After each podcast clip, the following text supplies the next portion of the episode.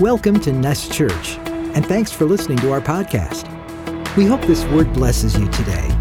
For more information, visit nestchurch.com. We hope to see you soon.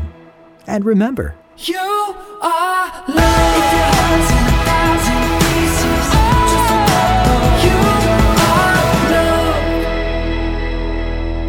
love. Um, I want to get into this today, and, and we'll see where it goes. The, the, the truth is, um, I almost wanted to get into. Uh, uh, God hasn't stopped speaking to me about the what we shared last Sunday in the middle of worship when we talked about the woman with the with the flow of blood and, and what he spoke. So so I'm just going to continue to pray into that and, and continue to read it and put some thoughts. We'll see what happens with that. So that might be coming soon, but but I want to continue to talk about the Holy Spirit. Amen. Um, and, and, and there's a reason why I want to continue to talk about the Holy Spirit. Um, number one, um, the Holy Spirit is God. So we can't limit and we can't ignore and we just can't pretend like He doesn't exist. Um, he's God and um, He deserves reverence, He deserves attention. Amen? Um, Holy Spirit, wh- where would we be? Does anyone know where they would be without the Holy Spirit? Yeah, we would all be lost. The Bible says that the Holy Spirit, the work of the Holy Spirit, He's leading you to your salvation. So you would have never been led to Christ if it was not by the leading of the Holy Spirit. So the Holy Spirit was important and crucial in the role your, that He played in your salvation. You would have never come to the man on the cross if it was not for God the Holy Spirit. Very important, very important that we know that. How many of us were, uh, how many of you who were at Hubs, how many of you are at Hubs um, on Tuesday, the Tuesday Hub, the Miramar Hub that I went to go visit? And we said, um, go ahead and start studying on, on quenching the Holy Spirit. How many of you took that uh, challenge and started to uh, look into it? Did anyone here start to look into that, to that challenge and said, I'm going to take that? All right, well, I correct all of you today in Jesus' love for not doing your homework. I wanted to see if you, uh, I could use you today in today's message. So you missed out on a great opportunity because you didn't do your homework. Amen. Study. Study what it looks like and what it means to quench the Holy Spirit. Amen. Um, I think it'll do something powerful in your life. So this message that I want to share today, you know, I started to think about it, and, and really it might be just um, a foundational thing. It might stay right here where it's at. It might go deeper. It might get into we might get into other stuff. But this just this introduction itself and this message in itself, uh, it's not popular. It's not a popular message um, in today's church. It's not popular in the in the gatherings of God's people. It's not something that's very popular. It's really it's it's a message that that if we were to surrender to its truth, uh, we ask this question: What would be the outcome and what would be the product of our lives? When we speak about this message and we were to surrender to this truth, what would be the final product? What would be this outcome um, in our lives? And, and hopefully, maybe we could end today with, those, with, that, with that question. Um, if you're in any kind of relationship, in any relationship that you are in with an individual, just tell me if this is true or not. The more you allow, the more you allow to give of yourself to that person, the more power that person may have in your life. I thought that was a right statement when I wrote it. So the more you allow to give yourself to that person, the more power you allow that person to have in your life. And that's true in any kind of relationship that you may be in. It doesn't have to be uh, uh, uh, a, a, a, a Valentinial relationship. It could be um, friendship, whatever it is. So when I say a statement like that, what's the next thing that we could say? Well, we need to be smart in who we allow those people to be. Yeah? We need to be smart in who we allow those people to be. Because their words will have power, their opinions will have power, their lives will have power over your life. Because you're giving them what is called influence over your life. I wrote this in bold, and I'll read it just as I wrote it. I wrote, Each one of us decides for ourselves who will be the people that have influence in our lives. You didn't just wake up and say, this is the person that God gave me to have influence. No, you, you've decided who the people that are going to have influence in your life are. Each one of us have decided that. I want you just to pause for a moment and think about that. I'm not actually preaching about influences of people and all that. You'll see where I'm going. But sometimes I feel like I have to mention things that happen here on earth so you can understand what we're talking about in heaven. So, so when we, we think about that, just say, man, who, who are these individuals that I've allowed to have influence in my life? Very important that you could really define that within you. Have you done a good job? Have you, or are you more in danger than you are blessed with that? And, and all of this, that, that statement, each one of you decides for yourself who will be the people of influence in your life. All of this is achieved by your surrender. How do I allow another to have influence in me? The question to that is have you surrendered to them? If you have not surrendered of yourself, you're not giving them the opportunity to have influence in you. And that's the reality in any relationship. My wife has influence in my life. The reason why my wife has influence in my life is because I've surrendered to her. But do you know that there's still parts in my, in my, in my marriage that my wife does not have influence in? Because those might be parts in my life where I have not surrendered. I'm not saying, let's not, don't, don't go so crazy, but let's dig into that right now and let's talk about that. but that's with a lot of my friendships. That's even true with God. Where I want him to have full influence right over me, but then God says, right, but you haven't surrendered full surrenderance to me. In order to receive full my full influence, I need to receive your full surrender. Some of us want to live in the full influence of the Lord, but you're not willing to live in full surrender unto the Lord. Think about that right now for the things that you're praying for. But yet there's things in you that you have not fully surrendered. Can you imagine maybe that the reason why he hasn't said yes to those things, because there might be a yes to it, but the reason he hasn't said a yes now, right now, is because he knows that if I give you that which you've longed and you pray for, what's going to continue to happen because you still haven't learned to fully surrender. It might continue to handicap your surrender if he just automatically pours that blessing in your life. It's not that he's a bad God and he's cursing you, he actually loves you and he wants you fully surrendered. The more you give of yourself, how about this? The more ground they have on you. In some relationships, this may be good, and in some, it can be toxic. There may be moments where the Lord says, You're done here. You're done here. It does not mean that you love that person less or you don't care for that person. It's just you're done. You're done in that place. And there might be moments where it's not, you continue. The beautiful thing is that as we surrender, God continues. He's, he's still pouring and He's still giving grace. What a, what a beautiful thing this is. But some relationships we need to really kind of put our minds to and say, where, where am I at? And how is this affecting me spiritually with the Lord? But all of that introduction to say this one truth that there is one relationship that must be, that this must be what I'm saying today. It's ultimate reality, this ultimate goal. This, it should be this one relationship. And when we see this relationship in its magnitude, the truth is it can scare people. It can scare some of us. Not necessarily all of us, but, or maybe all of us, actually. Forget that. It can scare some of us or, or all of us. And you say, well, why, why would this kind of relationship in such magnitude scare all of us or scare some of us? Why? Well, I thought about some things. I said, well, because when you come to this place, you, then you learn that this is the place where you lose all control. How many of us need to be in control? Or you know you don't need to, you just love to be in control. And then the Lord is dealing with you and says, I need to release you from your control. I want you to have self control. But I need to release you from the control over things so that I can have control of you. We recognize that this is scary because it causes us to lose control. Not only does it cause us to lose control, but then also it's scary because what? We will be told the truth. Not everyone likes to be told the truth.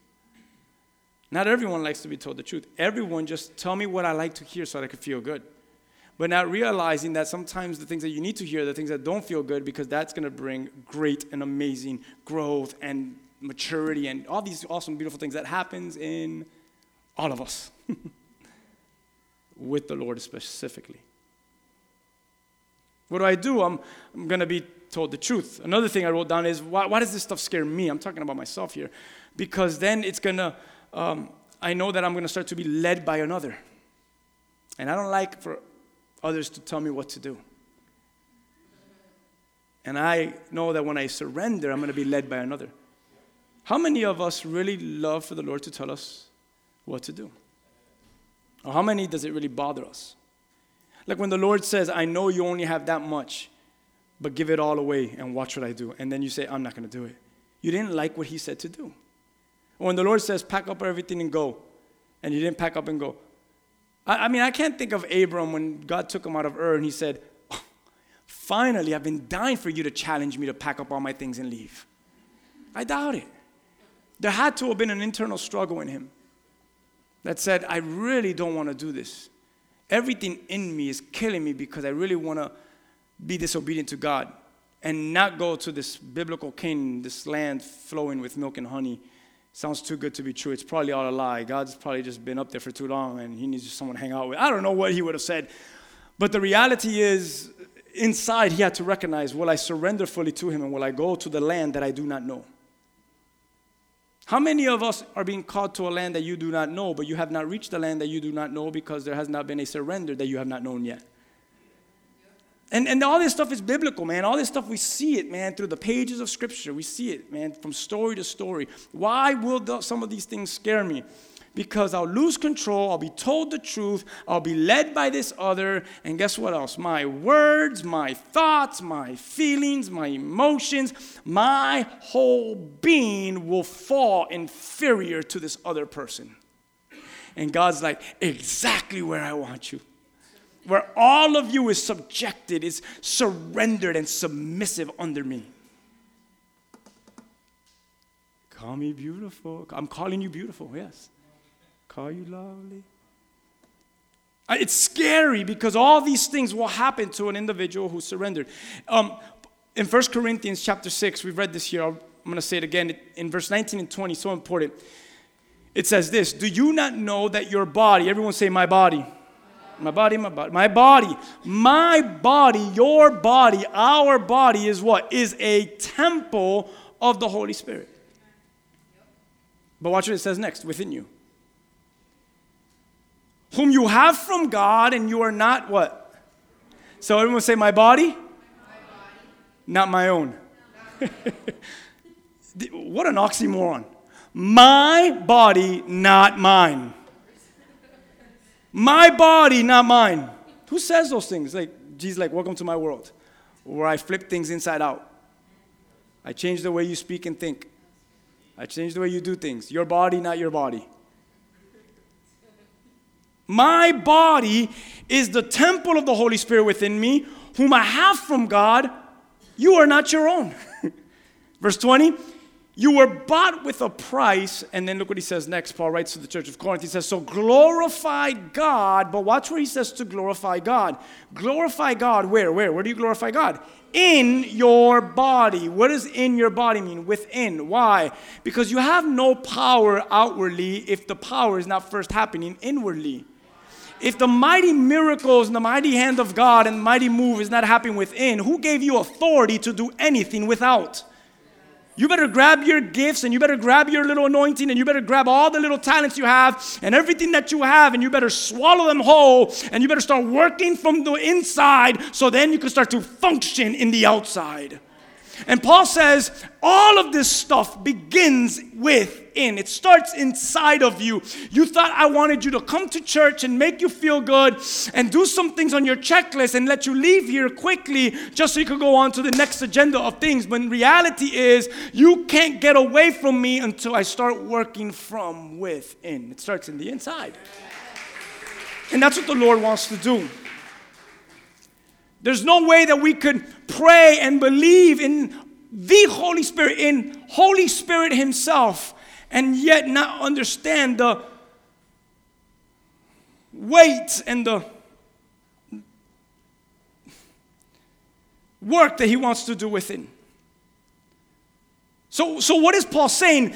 This body, which is my body, is now the temple of the Holy Spirit within me. So now what happens is, though I am a canvas, though I am a tent which is starting to wrinkle and start to turn gray and it's starting to ache, though I am just a tent, but within me is alive another supernatural being. God Himself is alive within me. The man is perishing, but because God is alive in me, the inward man is becoming more alive than ever. The Holy Spirit is within us. We are the temple of the Holy Spirit. Where do we have this stuff from? It's from God. It's not your own. You're bought at this price. So there's nothing else that you can do. You know, we're gonna have to, I'm gonna have to, you're gonna have to, we're gonna have to stop running and recognize that if there's anything that I'm called to do, is I need to begin to glorify God in my body. Why, if I love this body and I wanna do what pleases this body, and you're saying, then the answer is wait a minute, has the Holy Spirit then taken hostage? Has it taken it hostage? Has the Holy Spirit taken it as its temple? Because once the Holy Spirit takes it in its temple, then you fight the urge of pleasing the things of this body and within this body and pleasing that which is alive within you. So glorify God in your body. You are not even yours. Isn't that beautiful? Your parents might think that you're theirs.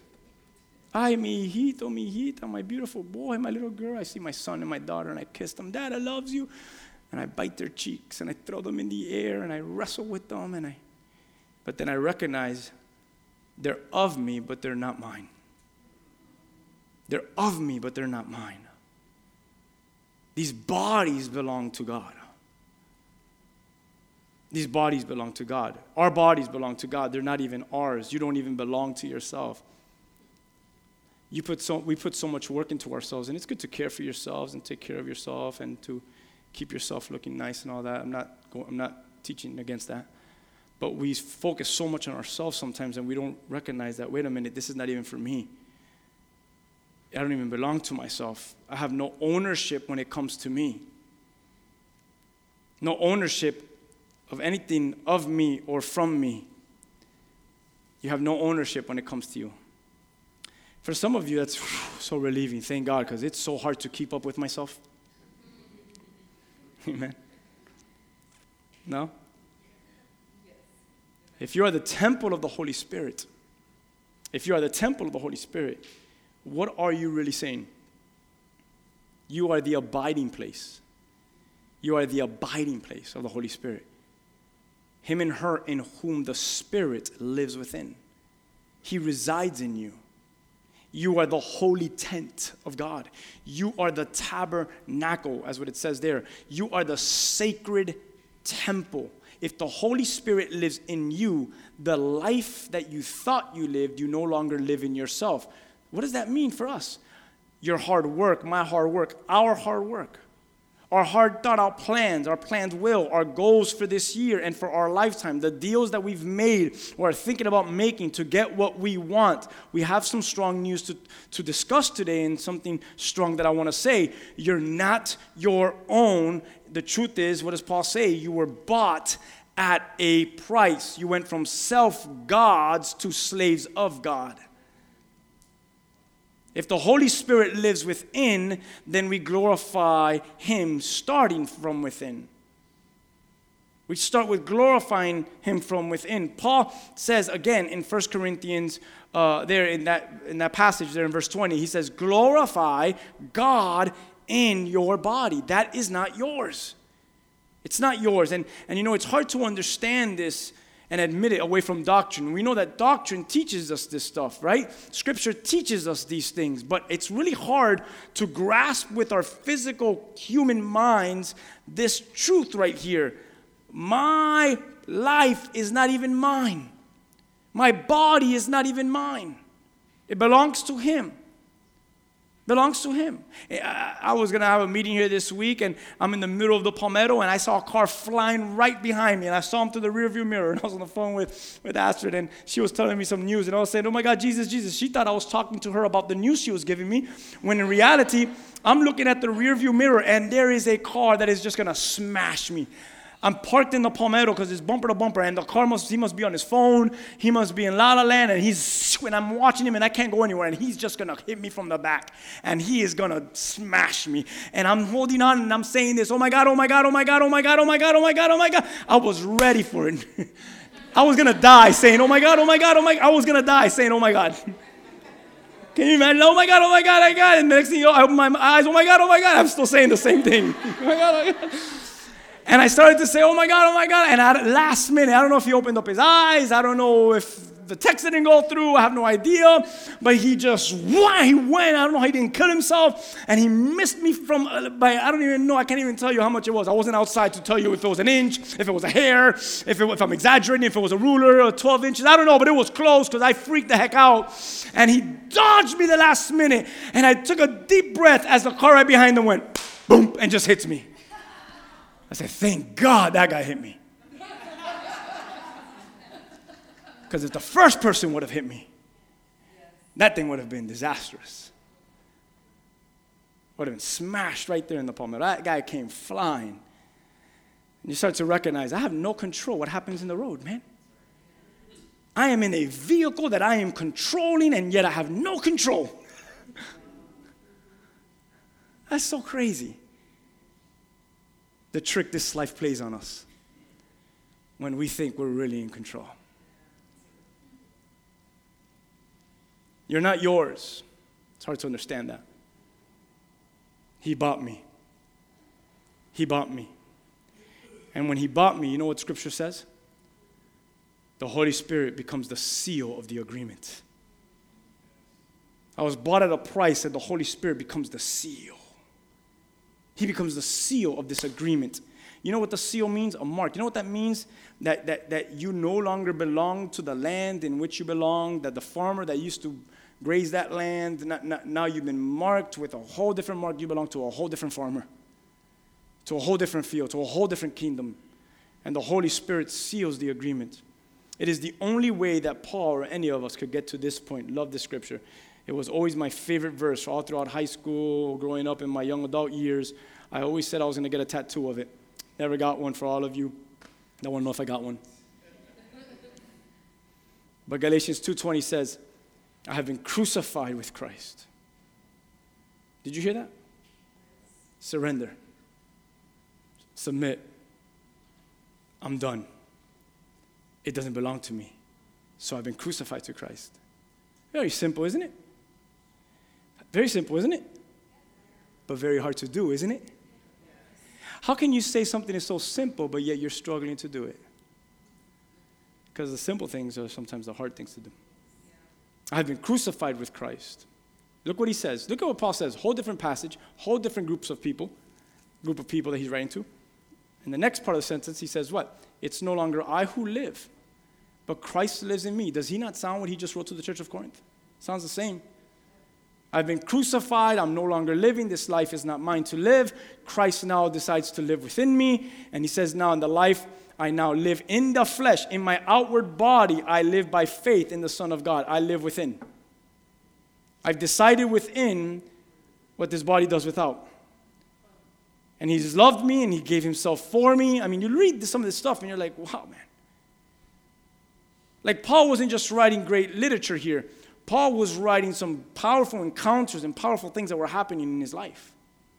And he was writing it to the church, and some thousands of years later, here we are, the church, still reading and studying, indoctrinating ourselves with the, with the letters and the words that Paul wrote, inspired by the Holy Spirit himself. You know, when you look at Jesus, Jesus, in calling his disciples, he would tell them something, but the first part of the statement, before he would say anything else, is very unique, very powerful. What would he tell his disciples? What would he tell his followers? He says, Whoever wants to be my disciple must. Guess what he says? No, it's before he talks about picking up the cross. You must deny yourself. Because then what happens is if you pick up the cross without denying yourself, the cross will be in vain. We pick up the cross because we first learned that we've denied ourselves. I don't have the strength even to pick up a cross, my cross, if I have not learned how to submit and surrendered and denied myself. I believe that the denial of the believer is what gives them the strength to pick up their cross. I believe that the reason why many believers come and they last for a little while and then they drop their cross is because they have not learned how to be denied, how to deny themselves.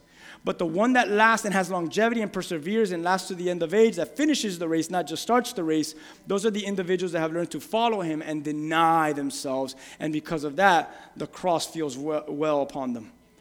There, there's strength in carrying the cross when I've learned the ability to deny myself. And he's basically reminding us I bought you, it's mine, it's your, it's his, you are his. The Holy Spirit is in you. He is the seal of the agreement. I bought you. You should write that down in your notes. He has bought me. All right, let's get into two scriptures today, two verses today that'll bless your life, I believe. The first one is, is found in Ephesians 4:30. When Max preached on Sunday, last Sunday, I was going to come up and close the service with Ephesians 4:30, but I felt God saying, "Don't say it. Don't open up to it. Just do what you guys have to continue to do here." And now I see why He wanted us to get into it today. But I almost got into this verse last Sunday. A whole other church group, Paul says this in Ephesians 4:30, just verse 30 for now. Maybe if we have time, we'll jump around later. But look at what it says. He says, "Do not grieve the Holy Spirit." Everyone say grieve. I don't have a, a, a, a I normally have catchy like um, titles for the message. I couldn't think of one. So, do not grieve the Holy Spirit. do not grieve the Holy Spirit of God, by whom you were sealed for the day of redemption. You see two very important words there, right? Grieve and sealed. Do not grieve the Holy Spirit by whom you've been sealed for the day of redemption. You know, when you look at this word, let's start with the word here, sealed, for a moment. We're getting to grieved in a little bit. But when you look at the word sealed, you've been sealed for the day of redemption. That word sealed in the Greek has a very significant meaning. The word sealed means that you are a marked person. You're a marked person. You know that in the Old Testament, when someone was a slave to another, they would mark them. They might have put them on a doorpost and, and slapped the, their earlobes to it and put an earring on them. And the earring in the Old Testament was a representation I belong to this owner, okay? That's, an, that's I'm just letting you guys know a little bit of what happened in, the, in, in Scripture. And it was a representation of I am bound to this family, I am bound to these people. Sometimes it was a a form of physical marking, whether it was some sort of tattoo or whatever, but, but I'm bound uh, to the, this individual.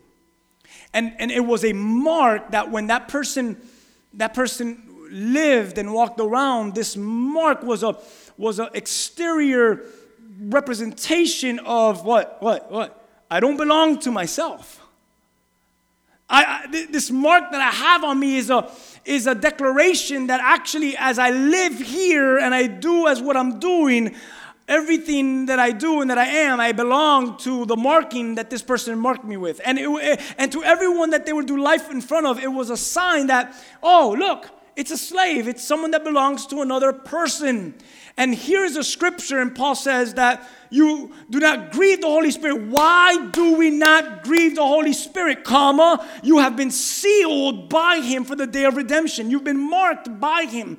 There is a piercing that has happening within you. I believe it's more of an internal mark that happens. I don't necessarily gonna blow your mind and say that your tattoos are evil and that your, t- your earrings are evil. I'm gonna get a little bit deeper. Is your heart evil or is your heart pure? Because I believe that what the Holy Spirit wants to do is tattoo and pierce the inward man so that when you live on this earth and other eyes see you, they say, Oh, I know exactly who that is. He belongs, she belongs to another. She, he has been sealed and marked by God, and the seal upon them is the Holy Spirit.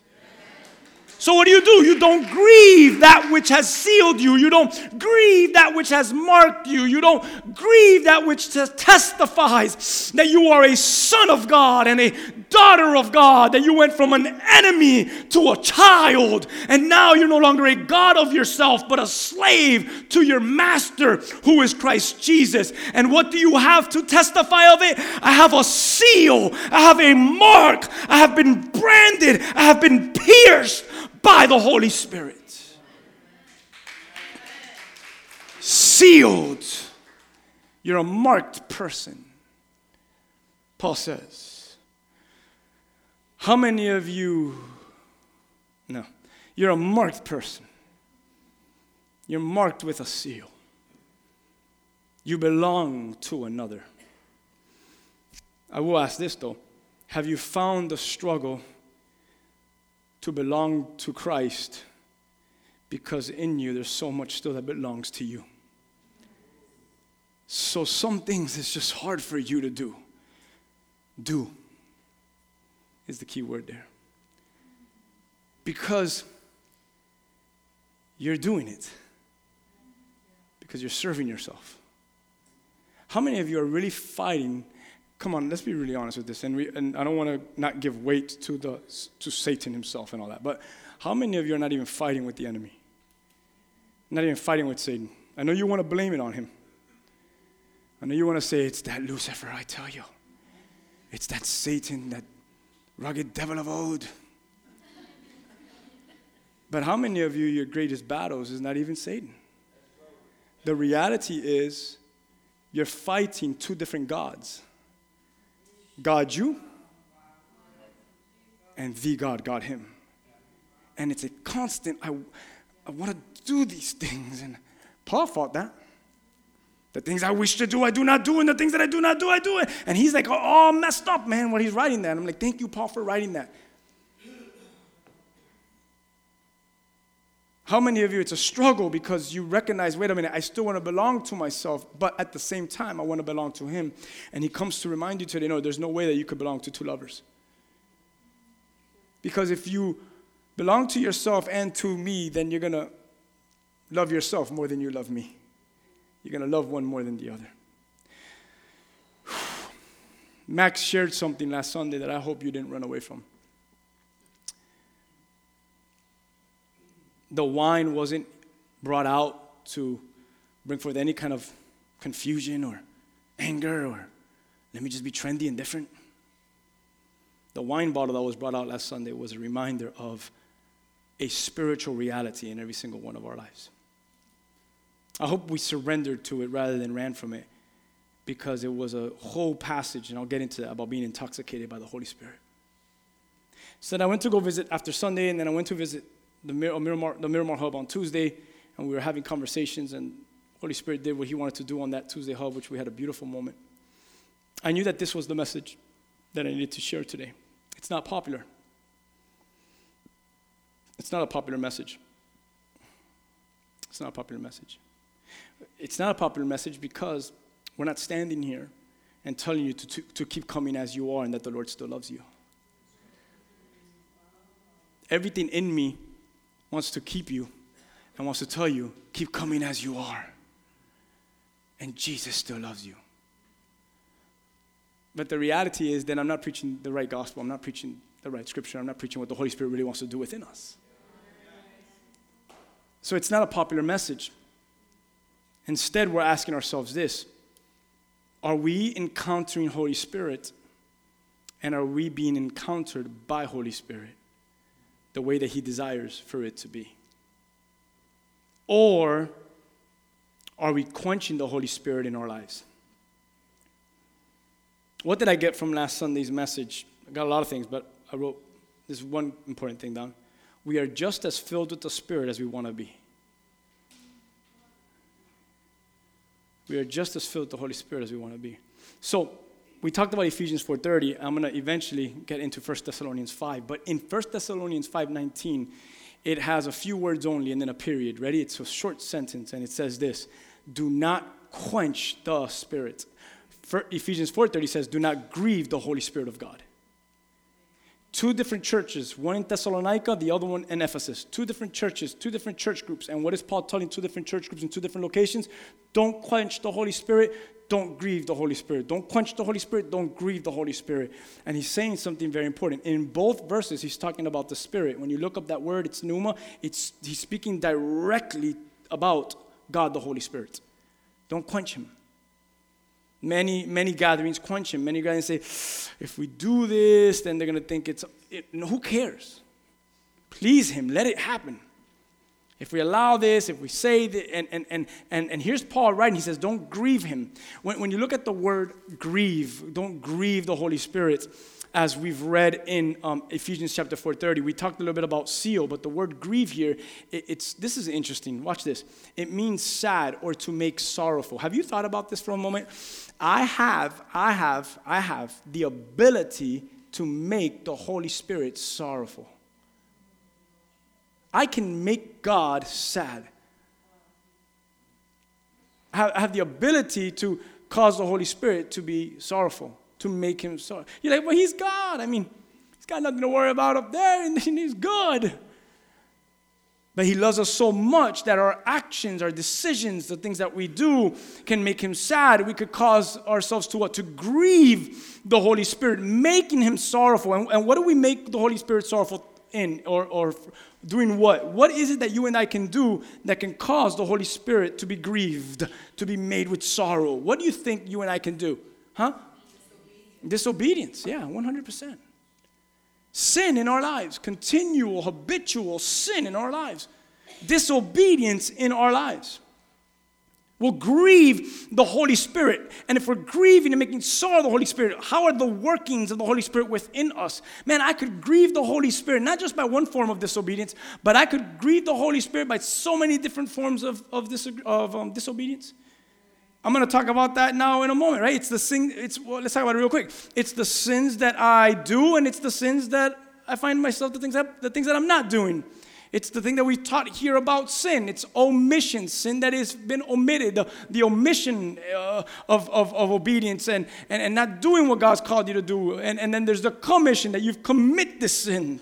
So there's two different kinds of, and, and, and, and maybe it's because God is calling me to do something and yet I don't do it and he's grieved and he's, oh, they made sorrowful and you've caused, the, you've, you've allowed the sin of omission in your life. And, and, or maybe it's don't do it and you did it and he's like, oh, and he's grieved and he's made with sorrow because you created and you did the sin of commission in your life. Whatever it is, we could grieve him in different forms of disobedience. Everyone understand that, right?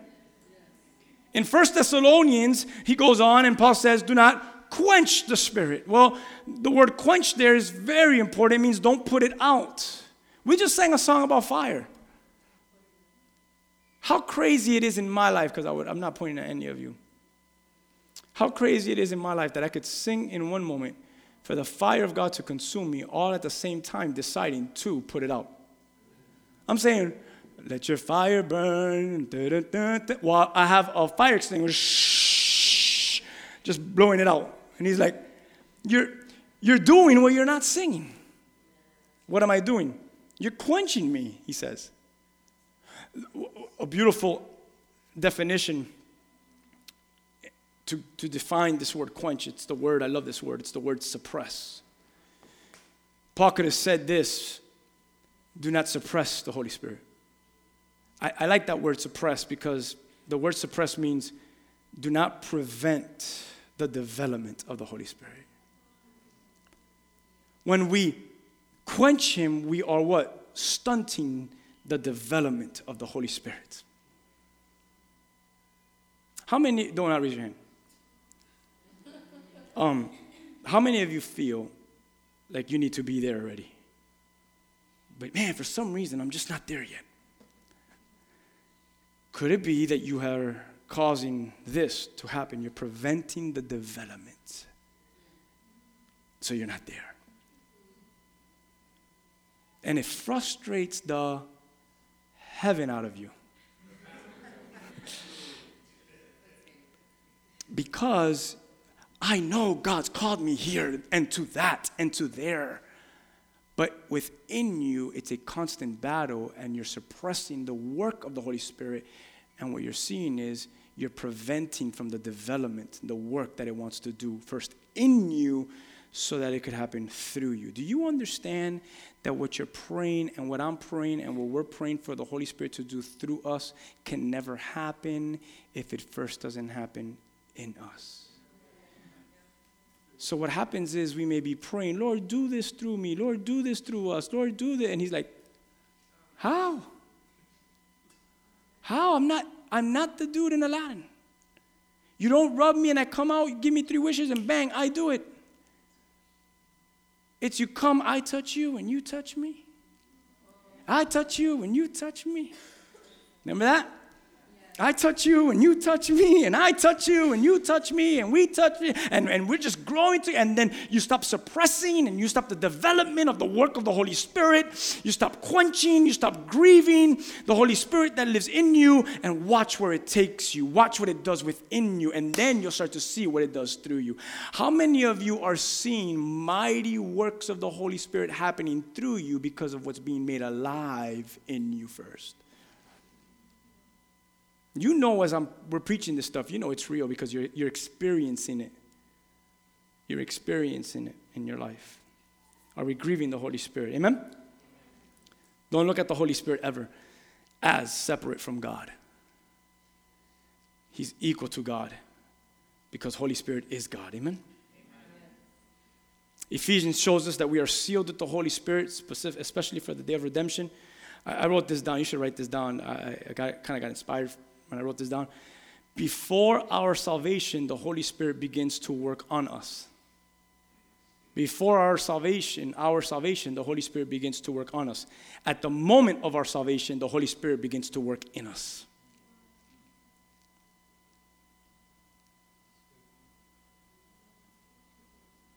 Before salvation, he's doing the work and he's trying to do a work on us to, to get to that place of salvation. At the moment of salvation, the Holy Spirit begins to work in us. And what does he do? What does he do at the moment of salvation? True salvation. He begins to live inside. God, the Holy Spirit, begins to live in you. Yet, we decide daily whether this work, this what Pastor Leo calls a lot, this manifestation of the Holy Spirit will continue to deepen or take its place of high importance. We have to decide that daily. Last week, Pastor Max came up here and I didn't bring the bottle. But he brought the bottle up. And he says, last week we, we were urged, don't be sipping saints, remember? Many of us are just sipping saints, a little here and a little there, and that's enough of God. But instead, he encouraged us to be intoxicated with the Holy Spirit.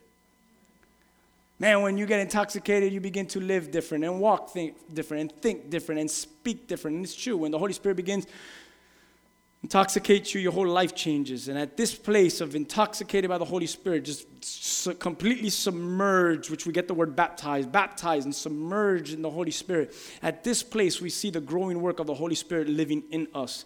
And what does that do? It longs and it desires to do the work what? Through us. The Holy Spirit does not want to stay dormant within. The Holy Spirit wants to be made alive throughout your life. You guys know that, right? I'm really hoping this stuff changes us, man. Pastor Sam Storms, I don't know if you you know Pastor, he's an author, he's a pastor. He wrote an article in under um, the blog from Desiring God, John Piper's um, ministry, Desiring God. And it, it caught my attention because I said, You go, Sam Storms. You go, boy.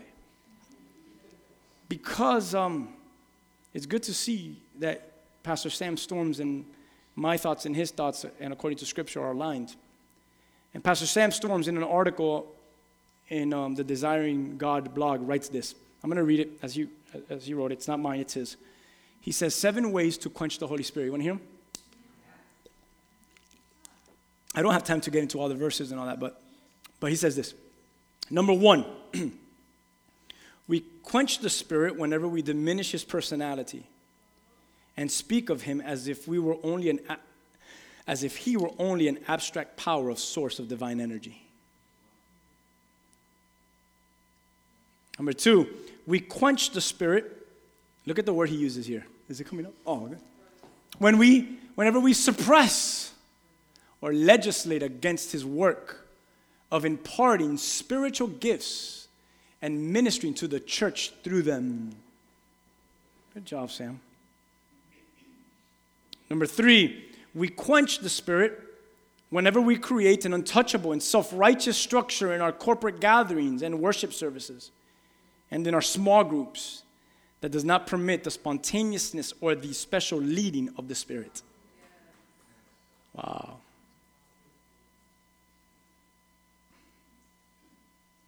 You know how many lunch dates we've destroyed in this church? You know how many lunch plans we messed up already here? Some of you guys, you guys are learning to start making your lunch plans at 2, 2.30, 3. Because sometimes when you make them at 1, they get a little messed up. And you start to recognize, ah, yeah, we go to a different kind of church. We're just going to let the Holy Spirit move sometimes when He wants to move. Such a powerful statement. Uh, oh, man, I wish I knew who, who said this, but I read it. One pastor said this Whenever the church magnifies its programs above the person of Christ and its platform above the power of the Spirit, it has sinned against the work of Christ. Isn't that powerful? According to what Sam, said, Sam Storm said number three. Number four, we quench the Spirit whenever we despise prophetic utterances. Sam Storms. Number five, we quench the Spirit whenever we diminish His activity that alerts and awakens us to the glorious and majestic truth that we are truly the children of God. There's many doctrines out there that want to continue to keep you condemned, that you could continue to say, unworthy am I, and you could never live in the worthiness of Christ. You know that, right? You might be quenching the Holy Spirit by constantly reminding Him, the one that lives within you, how unworthy. How in the world are you so unworthy if that which lives inside of you is so worthy? Okay, but that's a whole other preaching. Because I do believe that I am unworthy, and I do believe I am a sinner saved by grace. But I do believe that I am the temple of the Holy Spirit.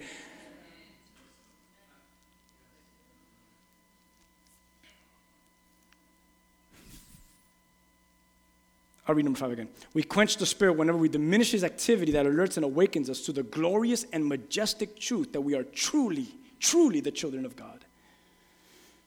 Number six, we quench the Holy Spirit when we rely decisively on any resource other than the Holy Spirit for anything we do in life or ministry. And number seven, I'm going to poke at the worship for a moment. We quench the Spirit whenever we suppress, again, legislate against, or instill fear, listen to this, in the hearts of people regarding the legitimate experience of heartfelt emotions and affections in worship. How many times have we come to church and we said, Stop, you're acting emotional? And that was just a statement to control you to not worship like that.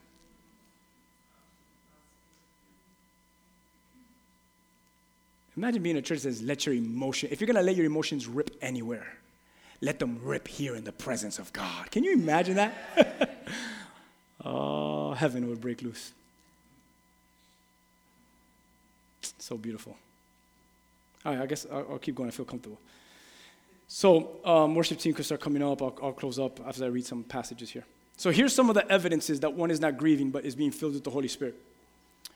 How do I know if I'm not suppressing? How do I know if I'm not shutting it out? How do I know if I'm not um, um, dismissing the work of it in my life? How do I know if I'm quenching the Holy Spirit, grieving the Holy Spirit of Him just doing this manifestation, this mighty work of filling my life? Ephesians 4:30, if you remember, says, "Do not grieve the Holy Spirit of God, by whom you were sealed for the day of redemption." But do you know what verse 31 and 32 says? It's connected to verse 30. If you are sealed with the Holy Spirit and not grieving the Holy Spirit, 31 and 32 has to become a reality in our life when we what? When we begin to get rid of all bitterness when we begin to get rid of all rage and all anger and harsh words and slander. When, when someone is constantly slandering, I'm telling you right now that that person that lives in slander is not being filled with the Holy Spirit. Their slander is causing them to suppress the work of the Holy Spirit. When that person is filled constantly with rage, with bitterness, and then they say, Oh, but you know, this is just my weakness. No, allow the Holy Spirit to take over your rage. Allow the Holy Spirit to take over your bitterness. Allow the Holy Spirit to take over your harsh words, your slandering words. And what else does what else does Paul say? As well as all types of evil behavior. Any witnesses there? Instead, what are you called to do? If you're being filled with the Holy Spirit and you're not grieving the Holy Spirit and you're allowing the workings of the Holy Spirit to happen through you and in you, what are you doing? Instead, you're being what? Come on, say it.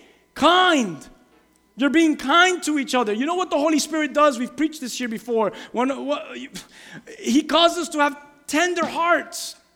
We become tender hearted individuals when the Holy Spirit, you know, We're not just always judging and we're not just always critiquing and we're not just always complaining and we're not just always fighting and we're not just always arguing and we're not always bitter and we're not just using harsh words and we're not just slandering all the time. Where's the tenderness of the heart of God that the Holy Spirit is doing in the person that it's filling? You're forgiving one another, Paul says, just as God through Christ has forgiven you. If you're, if you're, if you're not grieving the Holy Spirit, verse 31 and verse 32 is happening in your life. Amen. Eugene Peterson says it this way don't grieve God, don't break his heart, his Holy Spirit moving and breathing in you. Is the most intimate part of your life, making you fit for Himself. Don't take such a gift for granted. Make a clean break with all cutting, backbiting, profane talk. Be gentle with one another, sensitive. Forgive one another as quickly and as thoroughly as God in Christ forgave you. What is he saying? Don't take for granted the Holy Spirit's what influence in your life. Don't grieve him. Don't stop him. Let and and also don't let your grief grieve him. But let your grief welcome him. I love what Paul's words or as he's encouraging the church of Thessalonica in 1 Thessalonians 5. Let's just read it. I said in verse 19, Paul says, Do not quench the Spirit. But let's look at the context around do not quench the Holy Spirit. Let's start with verse 12. Ready? Chapter 5, verse 12. And we urge you, brethren, to recognize those who labor among you, those who are over you in the Lord and admonish you, to esteem them very highly in love for the work's sake. Be at peace among yourselves. Verse 14, we exhort you, brethren, warn those who are unruly. Oh, man. Comfort the faint hearted, uphold the weak, be patient with all. See that no one renders evil for evil to anyone, but always pursue what is good, both for yourself and for all. Look at verse 16. Rejoice always, pray without ceasing. In everything, give thanks for this is the will of God in Christ Jesus. Verse 19 Do not quench the Spirit. Do not despise prophecies. You test all things. You hold fast what is good. You abstain from every work of evil. How many of you can say amen? One, commenta- one commentary says this the Holy Spirit of God should never be pushed away. It should never be ignored. It should never be rejected. If we would remember that the one who lives in us is God's own spirit, we would be much more selective about what we think, read, watch, say, and do. So I ask again is there a putting out? Is there a preventing the development of? Have you seen yourself grieving and quenching the Holy Spirit in your life. So I guess the best thing I could say is is there a greater surrender and obedience in you and from you that will cause you to become more alive than you ever have? Amen? I'm running out of words. Paul talks about like preaching until you convince them, you know? Sometimes I feel like Paul. I'm like, I'm trying to convince you. Do I keep on for another hour? Because I could go on and on and on. I will. Let's go to John chapter 3. I just want to read it and let it let the word minister let the word minister to you. We've, we've studied this here before, but catch it, catch it. And then we're done, I promise. This is Nicodemus and, and Jesus' encounter in John 3. It says there was a man, Nicodemus, and he was a Jewish, he was a Jewish religious leader. He was a Pharisee. And after dark one evening, we're not going to get into all the details of this because it becomes another message. He came to speak with Jesus and he said, Rabbi, we all know that God has sent you to teach us. Your miracles, your, sorry, your miraculous signs are evidence that God is with you. And Jesus replies, I tell you the truth. I, I always love Jesus' reply because sometimes it feels totally different than what the person is saying or asking, but he's truly answering it. I tell you the truth. Unless you are born again, you cannot see the kingdom of God. And the guy's like, I never even mentioned that. I'm not even talking about that. Unless you are born again, you cannot see the kingdom of God. What do you mean? Nicodemus says.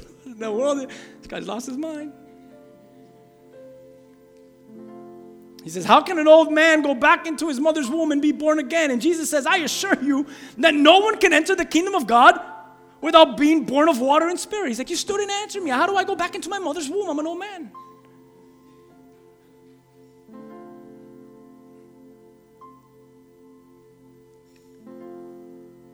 No one can enter the kingdom of God without being born of water and spirit.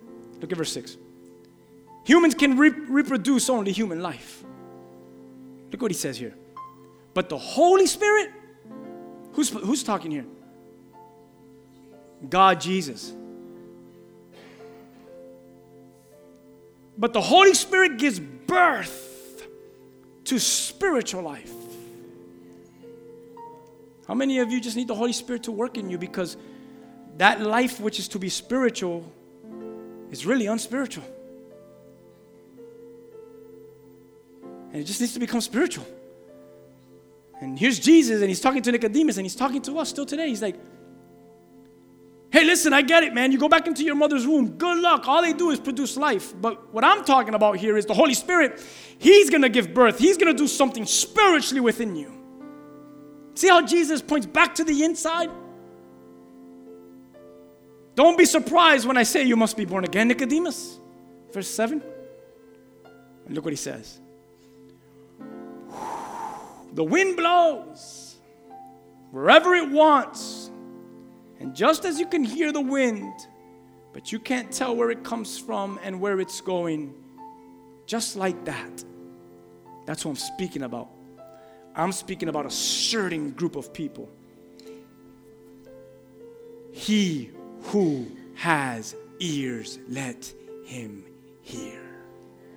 I'm talking about a certain group of people. The wind blows. But I'm talking about a certain group of people. That just like the wind blows and you don't know where it came from, it's where it's going, there's a certain group of people that you can't explain. You can't explain they're born of the Spirit. So beautiful. Lord, I, my prayer is that you would just make us so alive. And his answer is have the church know they need to be born in the Spirit. They need to allow the Spirit to manifest.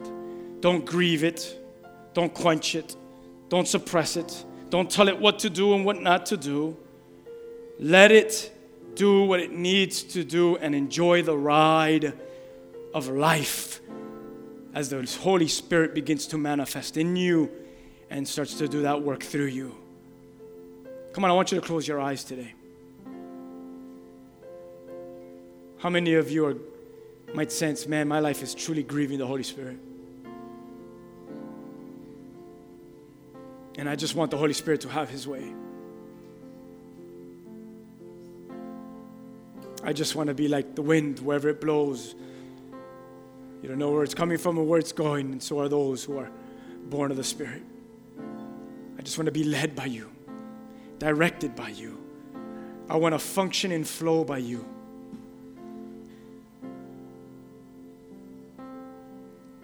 Let that be the most important thing. If there's anyone here that knows that that's you and you want to surrender to the Lord, right there where you're sitting, can you stand up?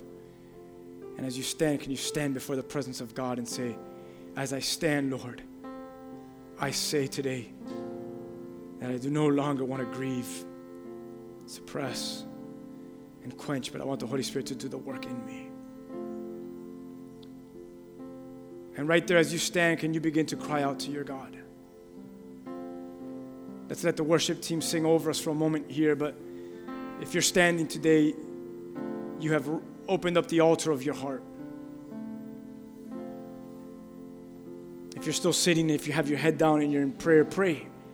Pray because around you there may be some people standing that are being bold right now and standing before the presence of God and they're saying, Lord, I stand today as a sign of, Lord, here I am.